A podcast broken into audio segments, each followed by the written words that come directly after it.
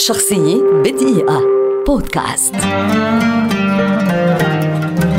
نور الملاح ملحن لبناني معاصر كبير ولد في بيروت لعائلة فنية وصنف مطربا في الإذاعة اللبنانية منذ أن كان بعمر السابع عشر وبدأ التلحين في السنة التالية لمطربين من الدرجة الأولى.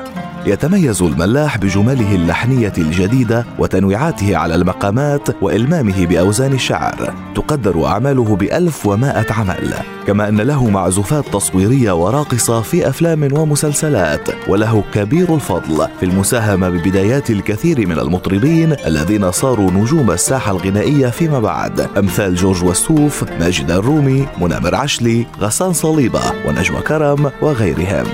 لقب بالطرزي ومعنى ذلك الحائك أو كما فسره هو بأنه يحيك الثوب الذي يليق بكل حنجرة. يرى البعض أن الأغنية السريعة التي انطلقت في التسعينات من مصر وانجرف معها ملحنو لبنان كانت هي السبب في ابتعاد الملاح عن الساحة لفترة طويلة. عاد بعدها عودة خجولة مع رويد عطية ونور مهنا.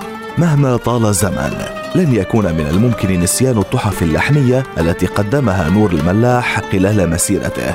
هو الذي أثرى المكتبة الموسيقية العربية بأغنيات خالدة مثل حلف القمر روحي يا نسمة عم يسألوني عليك الناس أنا عم بحلم دق الكف وقوم شمس المغارب وغيرها الكثير من الروائع. شخصية بدقيقة. بودكاست.